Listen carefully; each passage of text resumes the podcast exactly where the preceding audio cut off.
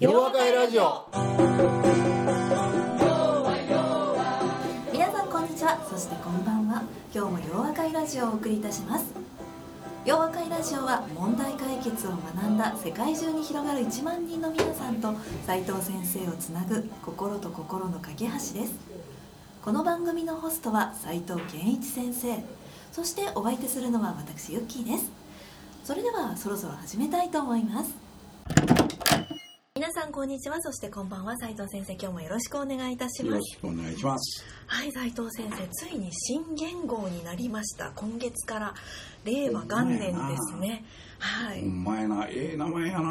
令和元年いい響きですね。字体もすっきりしてね。そうだよね。富士山みたいなこう、令そうの字のそうそうそう。形そうですしね。特にね、はい。意味がいいね。意味がいいですね、はい。はい。こ今月からいろんな新しいことが始まっていますがはい、斎藤塾も新しい試みとして6月は大阪で開講されるということですよね。そうなんだよな。はい。なかなか大変なんだよな。あ大変ですよね、はい。まあ月1回行ってね土曜日に一挙に6時間連続ではい。教え込むみたいな。朝から晩までということですね。朝から晩まで。はい。短期集中コースっていうことですね。まあそうやな。はい、ん生徒さんも気合を入れて集中ししてねお勉強するということで、はい。うん。はい、私も5月からちょっとあのお仕事内容が変わりまあしてはいはい、新しいことをやって。まだあなた忙しなんじゃん そうですね。そうやな、はい。いつもな、はい、うん。ラジオでねお勉強をしながらそうですね。はいまたやっていこうと思いはいはいはいはますということで今日もどうぞよろしくお願いいたします。よろしくお願いします斉藤先生今日のゲストは斉藤先生の会社でインターンをされていた五十嵐さんですね、うん。はいでは五十嵐さんあのとってもチャーミングな、ね、方が来てくださいましたけれどもね。あのそれでは早速自己紹介の方お願いしたいと思います。はい。え、あ、俺じゃないな。あそうやな。はい。うん今、愛の手や。愛の手ですね。はい。はい、はい、えー、とご紹介預かりました、えー、と斉藤さんのところで10年ほど前にインターンをさせていただいていて、はい。それからあのお付き合いさせていただいております。五はいと申します、今日はよろしくお願いいたします、今日はよろしくお願いいたしまよろす。はい。斉藤先生のその当時の印象とか。若かった。パワフルな。パワーあパ今でもパワフルですけど。頭の回転が速くね。はい。すごいな、今日は。えー褒めてくれて。ありがたいこっちゃ。はいでは早速質問の方をお願いしましょうか。はい。今日お聞きしたいのははい。先生にお聞きしたいのは、人生の岐路に立った時にはい。2つの選択肢がある時、はい。どうやってその選択肢を選んでいけばいいのかおうおうっていうのをお聞きしたいなと思ってはい。きました。なかなかね。はい。これ難しはい。い。ね、岐路に立った。岐路に立ったうん。それでね、はい。僕思うねんけどね、えあのおそらくその場面どういう岐路に立ってんのかによってね考え方はちょっと異なる可能性はあると思ってるのね。それでねあのー例えば例示でねーはい。就職するか進学するかっていうのがこうあるとするじゃない。えーはい。ね、ほなこの時はね、はい。二択って言われたじゃない。はいね。ええ。どっちやねんってなるじゃん。えーでもそれを考える前にねはい僕は何でもそうやねんけどあのそもそも自分で何がしたいんやろうっていうところをねしっかり決めないとあかんと思うのよ。えでそれが定まってないとね、はい。もちろん迷うわけや。ーはい。ほいでこの場合はおそらくねあの勉強もしたいねんけども、はい。でも勉強するのにお金もかかるしね、やっぱり仕事せなあかんのんちゃうか。とそやからどっち選んだらええんや。ろうと。こういう考え方してると思うね、でもこれ僕らその問題解決というものの考え方してるとね、はい。いや自分で勉強もしたい。でもやっぱりあのお金を稼ぐことも必要やっていうんやったら、はいほんなら勉強しながらうんうんお金も稼げるっていうことを考えることの方がいいん違うのかなって、はい。こうなるわけやね。はい。であの勉強するっていうことが本当に勉強が大事であるとするのは例えばあの学校に行くことが必ずしも勉強する方法ではなくてね、e ラーニングもあるだろうし、ええあるいは僕がやってる塾みたいなところでねその専門的なものの考え方を学ぶとかいうことができるから、はい。なんかこのいつもこう2択しかないんやっていうことではなくて、はい。やっぱり自分自身があの求めてることは何やろうっていうことにまずそれをはっきりさせた上でね、それを満たすためにはどうしたらいいやろうっていうことを考えることの方が正しいやろ。うはいだから二択っていうのはこれ実は問題解決の世界ではね俺らは2つっていう選択肢あんまり考えない。必ず3つ選択肢があるはずやっていうことを考えるわけやな。だから今のやつもはい。あの進学するか就職するかっていうやつで考えたら3つ目っていうのは勉強しながら就職したらええやんっていうその選択肢が当然出てくることになるんですよ。だからいつもその自分で自らのね選択肢を狭める必要ないやん。でそれをやるためにはやっぱり目的っていうのかな何を目指してるのかっていうところに戻ってみたらええんちゃうかはい。ということになると思うのね。はい。で他にもちょっとえっ、となんやどんな事例があるのかな。えー、なんかあったっけ？例えば転職するか残って転職するか残るかやな、はい。でこれもねはい。自分であの何をこう求めるんやろう、えその今の会社とか、うん転職か今に残るかっていうことの前にまあ仕事をするということも決まってるわけや、はい。まあ、それを別の会社であるか今の会社であるか仕事をするときに仕事で何を求めるんやろう？っていうことやな、はい。それでその求めることが例えば自分で、えースキルをしっかりと身につけてね。でそれをベースに次の飛躍に行くんやっていうようなことを考えててでもし今のところがねそれを提供してくれるはい。最もベストなところであるとするならばそれはあの今のところで一生懸命やるのが正しいと思うね。ところがそうじゃなくてね、はいどうもこれちょっと状況ちゃうぞと。ええね、むしろ今まで自分はここで自分自身がやりたいことっていうのできると思ってたんやけど、はいなかなかそういうわけにはいかないと。はいでこれは会社の問題ということよりもその上司っていうのは必ず入ってくるもんやから、はいええ上司との関係性っていうことも出てくるわけやな。はいとするとむしろあの別のところに行った方がね自分自身が考えていることっていうのが、より達成できやすいとするならばそれは転職ということを選ぶことは全然構わないと、はい。で特にあの転職と今の会社にいるということはこれ昔と状況が随分変わってね今は転職しやすい環境なんですよ、で昔はね転職すると給料下がるとかねなんかお前また変わってきたんかみたいなちょっとこう、えー大事にされないことあったんやけど、この頃はむしろその人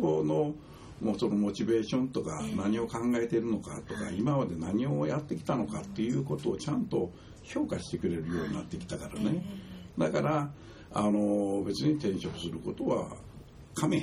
はい。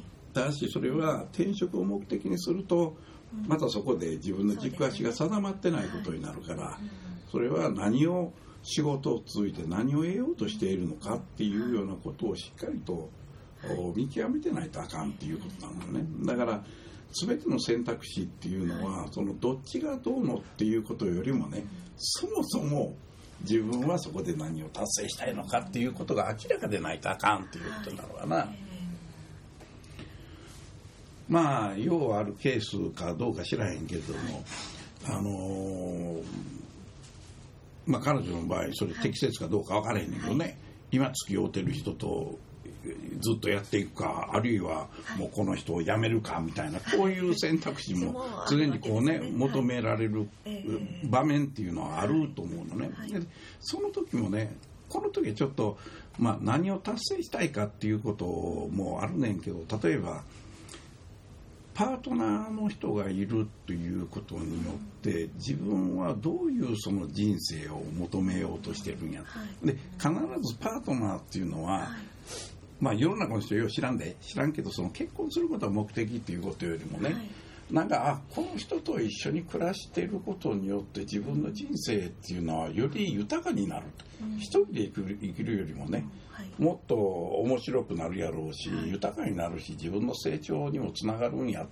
ていうようなことがはい。見えるんやったら、ええ。それは少々うまくいかないことがあってもそれは耐えうる、ねうん。ことやと思うねんけど、でもそういうはっきりとしたもの決まってなくてね。はい。でそこでなんか、えーあの意地悪されたとかなんかよう知らへんけど、はい。ね、そんなことがこう出てくるとね急にもうやめちゃおうかなってこうなっちゃうわけじゃん。だからこれもやっぱりある意味そのパートナーと一緒にどういうような生き方をしていくのかっていうところをやっぱり見極めるっていうことが大事やろうと思うわな。はい、はい、いろんな選択肢うん。の岐路に立つ場面のね例示がありましたけれども。はいと思うねんけどね。他になんかそういうのであるいは僕が今言うたやつでないやいやこういう場合はどう考えるんやろうみたいなものってあるのかな？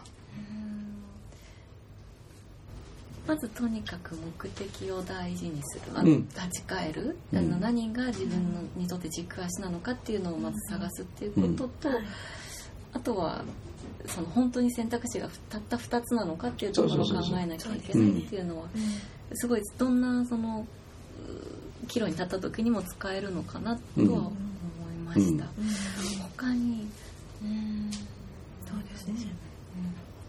でね僕は最初ねあのこういう二択っていう時にそれをまあ僕は軸足定めるんやぞっていうことをこう言ってたんやけどね、それぞれのことが本当に自分でねはい。確信を持っていないと。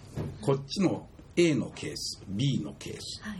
ね、それでこれはどういうことが起こってるかっていうとその頭の中で考えちゃうっていうことがよくあるのね、でで僕は今あのみんなにこう進めてるのは自分の考えは神に落とし込んでそれで考えた方がええやろっていうことを言うのね。だから例えば A プラン B プランっていうのがあった時にね、はい。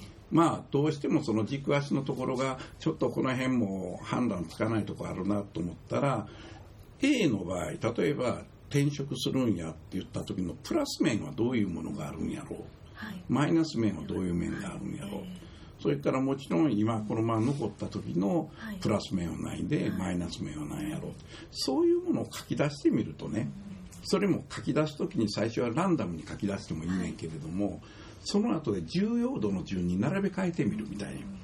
そうしてねそれを眺めてみるとねはい。すごく考えやすくなると思うのね。だから、あのー僕は迷うことっていうのは、まあ、いつもこうあることやねんけど、まあ、軸足をしっかり定めておくっていうことと、それからあなたもちゃんと言ってくれたようにあの選択肢はその2つだけじゃない、はい。ね、まさにその自分が達成しようとするものがあるとするならばそれを実現するための方法は他にもあるぞっていうことやし、それで自分の選択肢に関して十分あの考えが定まらないっていうんやったら一度そこでプラス面とマイナス面を書き出してみてね。それを整理して本当にあの自分はここで、まあ、頭でえー考えてみるとやっぱりこっちの方がいいっていうことになるんじゃないかっていうふうになるとねはい。自分でよりなんていうか確信を持てるようになるんちゃうのかなと思うけどね。はい。私はあの日々こう迷うことたくさんあって。迷うことあんの？たくさんあって、まあ、それで今日おぜひお聞きしたいと思ったんですけど斉藤さんはそういうふうに迷われること俺あんまりあれへんな。あそうですね、うん。あんまり迷ってるっていうのを聞いたことーはない軸足が。これねうん実はね、はい。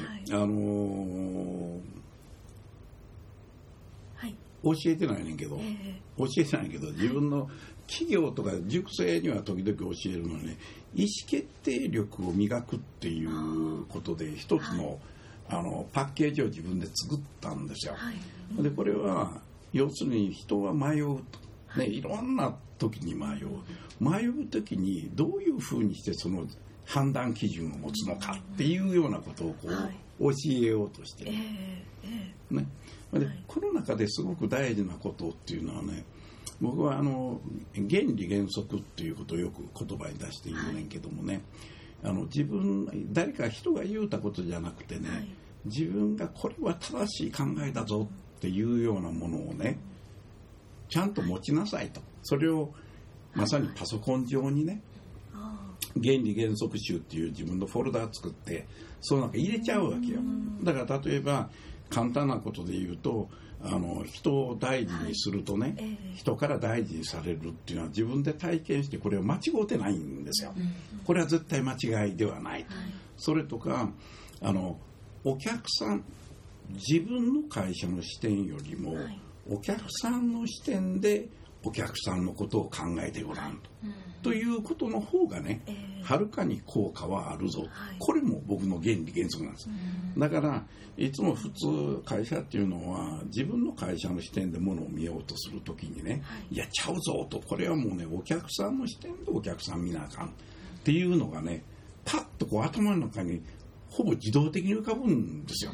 だからこれが自分の原理原則というもので頭の中のその軸足をね、どこに定めるのかっていうのは決まってるっていうことなんだよな、だからすごく早いっていうかあんまり悩むことがないっていうのは悩むことがあってもそれがピュッとこう出てきてねこれ大事なことやなっていうようなことになるっていうことやな、はい斉藤さんの原理原則集拝見したいですいやそれはねあれ見ただけでおそどれぐらいか120ぐらいあるかな、はあうん、これはどんどん貯めていってるから、はいはいだからそれは人との関係においてとかね、えあるいは企業のあ事業運営なんかで大事な考え方とか、そういうことを自分であこれいつも自分で大事にしてる考え方、まあ、それメモるみたいな、そういうふうにして自分で貯めていったわけやな。だからそこに戻るっていうことはねあの頼れるものに戻ってるんですよ。そのフラフラするんじゃなくて。でそれは自分の知恵から学んだわけな。自分の過去の何十年かの経験から学んだことであると。こういうことやと。思うで最初のうちはね例えばそういうふうにして、えー苦労しながら、えー生きてきた人の話を聞いた。ああこの人そういうこと言うてるわ。自分ではどうなのかなって。この人言うてるからそれ採用させてもらいましょうじゃなくてね、本当にそうなのかっていうことをいっぺん自分で試してみようと、ね、一生懸命人をこう好きになってたらね、まあ、大事にしてたら、あやっぱり大事にされるわって言った時に初めてそこであ人を大事にすると大事にされるっていうことがよくわかるみたいなことよね。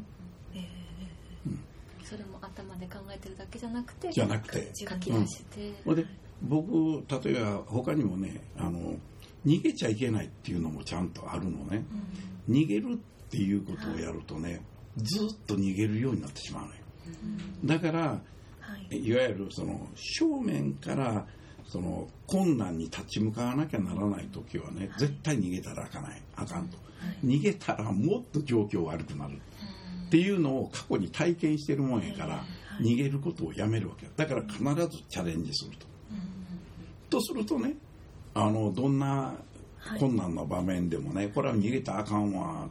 どないしようみたいな、はい。ね、ほなこれはやっぱり正攻法でやっぱりやること違うかとか、そういうことを自分でこう貯めていってるっていうね、原理原則集を原理原則集自分の立ち返る軸足のそうそうそうとそうそう。ころですねうん。持っておくっていうところで、やっぱりそれをね繰り返してきてそれでまあ物事がうまくいくもんやから余計にまた自分の自信になるじゃん。あこれやっぱり間違ってなかったなみたいなことやな、だいろんなところ散りばめてあるねんけどね。僕のこのプレゼン資料の中にもねこれは大事な考え方やぞみたいな、ええそうですねあのラジオのねもう中でもずっとそうそうそう。原理原則集ができるぐらい、もう大体ね、はい。よう決まってんだよ俺の言うてることっていうのは、大事なことだから絶対ぶらせないっていうね、斉藤さんの人生の中で岐路あの悩まれることはあんまりなかったかもしれないんですけども岐路ってたくさんあったと思うんですけどもそういう時になんかこう大事にしてた原理原則みたいななんか例があれば教うえて、ん、それはな俺よう言うねんけど大体岐路に立った時ってなええ話とはい。しんどい話が両方来るね。んそれで僕はその時は必ずしんどい道するねこれは楽な道取るとね大体そこでひっくり返る、そういうね罠だねあれは。だからむしろしんどい道取った方がねまあしんどい道取ったから、まあそれに一生懸命取り組んでるんやけど結果的にやっぱり良かったんやろうなと思うから、ね、その楽な道を取らなくてよかったって思うよね。だからしんどい道を取るっていうことはね大体正解、うん自分の絵の糧にもなりますし、ね、そうそうそう。なっていきますしね、うん、もっとしんどいことが来ても大丈夫なんじゃないかっていうね、うん、それでね、はい、そういう時にやっぱり人が助けてくれるんだよね。ああ、うん、そうですね、うん。ええ、別に助けてもらいたいと思ってるわけじゃないけどなんか、はい、あ助けてもらってるわみたいな、だからそれがやっぱり今までの軸足の定め方っていうのでね、えみんなうまいことそれがこう回り始めてるっていう感じがするよね。原理原則の積み重ねで、皆さん助けてくださるそうそう。うん。そやからまあ何でもそうやけどあのーはい、お客さん喜ばせようとかね、はい。えー、人を喜ばせようというふうにしてたら必ずあの結果はついてくるんやっていうふうに思ってるもの。それも原理原則やから、はい、だから自分のクライアントを喜ばせることにはものすごくエネルギーかけるわけよ、どないしたら喜ぶ喜ぶ最もあの基本は業績上げることやから、まあ、業績上げるそれの数値だけ上げるんじゃなくてね中のその人の考え方をも影響を与えていくってやるとそれはほんまもんになっていくやん。一時的に数字を上げるっていうのはねなんかやり方によってはいけるねんけど持続的にしようと思うと。人の意識とか気持ちまで変えなあかんようになってくるからね、はい、そこのところまで取り組むようにしていくとやっぱりクライアントとはいい関係を構築できるっていうことなん。だよね。フォアサイトを始めようって結構大きな分岐点だったと思うんです。その時もどちらかというと辛い方を、いやこれはそうでしょう、だってスタッフなしクライアントなしゼロからもう一遍やろうとしたわけやからね。それで1年目は大変な目に遭ったんよ、うん、だって仕事がないんやから。そうですよね、うん、想像もつかない、うん、だからよくそんな愚かなことやったんですね。文字からすると大変な、でもなんか知らんけどやっぱり周りに手助けしてもらったみたいなところがあるかもわからんわね、はいなあだってうちの事務所も23年ぐらい続いてんねんもな。よう続いたと思うで。すごいですね、うん、引き続き。そう、うん、やっぱりクライアントを大事にして喜ばせてきたのが続いてるんですね、はい。他にはなんかどんなこう岐路があったの？かここ岐路だった。どんな岐路ななんやろ？いやそらなんやろうな。まあ例えば俺2年前2年前か。社団法人のね一般社団法人の問題解決検定協会っていうのを作ろうっていうことだったんやけど大体ええ年こいてねこんな新しいこと作るなんてそれは普通はやれへんで。それもお金もない。何もない。みたいなでもこれやらんとな。問題解決できる人をたくさん作らないとあかんよな。ほんならこれやっぱりやる価値あるよねっていうふうにしてそれでいろんな人に話をこうし始めるとまあ応援はしてくれるっていうかな。精神的応援が多いねんけど、うん、実質的、うん、実質的っていうのね、うん、でもやっぱり僕のね元のあの BBT 時代の生徒さんが随分このことにも手助けしてくれてるしね、はい。うん、それはありがたいことですよ、うん、そうですね。もう2年前になるんですね。そうそうそう、はい、そやからな、うん、一つあの人間は常に新しいことをやってなかったら人間は腐るっていうこれも俺の原理原則やから、常に新しいことをせなあかんわけよ、はい、そうすると新しいことをやらなあかん、ね、そういう大きなこともそうやしそれこそなんやろえっ、ー、と洋和会にしてみても春巻クラブにしてみても、はい、いろんな集まって今度こういうことやってみようと、えー、だ今度もあの大学時代のね、はい、やらんでええようなことをこう時代を超えた学年の人たちを集めてね、みんなで、えー、盛り上がろうみたいなことを考えたりするわけよね。はい、それもこうでも今お忙しい中でまた新たに新しいことを始めるの大変だけれどもでも新しいことを始めるそうそうやろうと。っていう原則に基づいて、うん、その通り。でそうしてるとねやっぱり一生懸命やってるじゃん。でその間はね、はい、あの人間はだれない、うん、だからやり続けなあかんっていうことやろな、はい毎年毎年新しいことにそうだよね、はい、そうだよな、はい。大体大阪で何誰が大阪でええー、みたいな。盛り上がりそうですね。いや盛り上がるの。もう大阪弁が飛び交うみたいなね。そろそろかな。活気あふれた斎藤塾になりそうですね。はい。そういうことね。プライベートでなんかプライベート。大きな岐路プライベートの大きな岐路は今のとこあんまりあるのちゃうか？なんかあるかな？まあ、あるかなってゆきちゃん聞いてもな。いやそれは分かりませんですかね、うん、プライベートのあんまり大きな岐路ってないな。ご結婚された時とかもあんまり岐路って感じで。いや岐路じゃないよね。もう自然、うん、それもそのまま自然な感じだよね、特に選択悩まれないわな、うん、素晴らしいそれいくらでもいや結婚の時は悩みましてねなんて言うわけなんもえらいこっちゃみたいなそれで問題発言ですねそうそうそうそう失礼いたしますそうやね、軸足を定めてそうその原理原則集を自分で積み重ねていくっていうのがですね、うん、はい重要だっていうだからねあの五十嵐さんの場合はね僕みたいな考え方しててね、えー、あのなんやろ。うもちろん迷う時あんねんけどそこに原理原則があってそれでね自分自身の方向を定めるみたいなことを言うてくれる人と仲良しになるのがええわ。はい。いや僕と仲良しになったらええって言うてるように聞こえたら、まあ、その通りです、その通りか。迷った時はまた迷った時は。そうそうそうそう。もうね。インターンのあの仲やねんから、うん、いつでも来てください、ありがとうございます、はい、ぜひ軸足もう一度しいと思います。けども、はい、お邪魔させてください、はい、今日もありがとうございました。ありがとうございました。洋和会ラジオ。それでは皆さんまた次回お耳にかかりましょう。お相手は斉藤健一先生と私ユッキーでした